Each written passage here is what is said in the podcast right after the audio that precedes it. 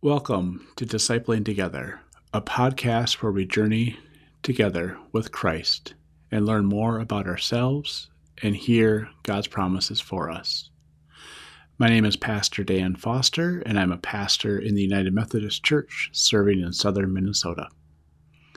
Welcome to the season following around and following Pentecost. Here we hear stories about God's people being God's people and following their calling to be part of who God would have them be.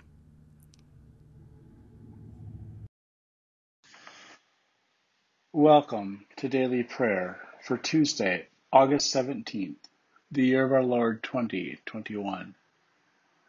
Let us prepare our hearts and minds for prayer. Grace and peace to you from the one who is, who was, and who is to come, from the seven spirits before the throne, and from Jesus Christ, the faithful witness, the firstborn from the dead, sovereign of the rulers of the earth. To Christ who loves us, and who has freed us from our sins by the shedding of blood, who has made us to be a kingdom of priests to serve our God and Creator, to Jesus Christ be glory and power forever and ever. Amen. Our reading today comes from the 45th chapter of the book of Genesis. Joseph could no longer control himself in front of his attendants, so he declared, Everyone leave now. So no one stayed with him when he revealed his identity to his brothers. He wept so loudly that the Egyptians and Pharaoh's household heard him. Joseph said to his brothers, I'm Joseph. Is my father really still alive? His brothers couldn't respond because they were terrified before him. Joseph said to his brothers, Come closer to me. And they moved closer. He said, I'm your brother Joseph, the one you sold to Egypt. Now don't be upset and don't be angry with yourselves and don't be angry that you sold me here. Actually, God sent me before you to save lives. We've already had two years of famine in the land, and there are five years left without planting or harvesting.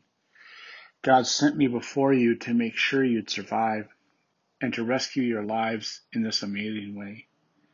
You didn't send me here. It was God who made me a father to Pharaoh, master of his entire household, and ruler of the whole land of Egypt. Hurry, go back to your father Tell him this is what your son Joseph says. God has made me master of all Egypt. Come down to me, don't delay. You may live in the land of Goshen, so you will be near me, your children, your grandchildren, your flocks, your hounds, your herds, everyone with you. I will support you there so you, your household, and everyone with you won't starve. Since the famine will still last five years, you and my brother Benjamin will have seen with your own eyes that I'm speaking to you. Tell my father about my power in Egypt and about everything you've seen. Hurry and bring my father down here. He threw his arms around his brother Benjamin's neck and wept. Benjamin wept on his shoulder. He kissed all of his brothers and wept, embracing them. After that, his brothers were finally able to talk to him. Let us pray.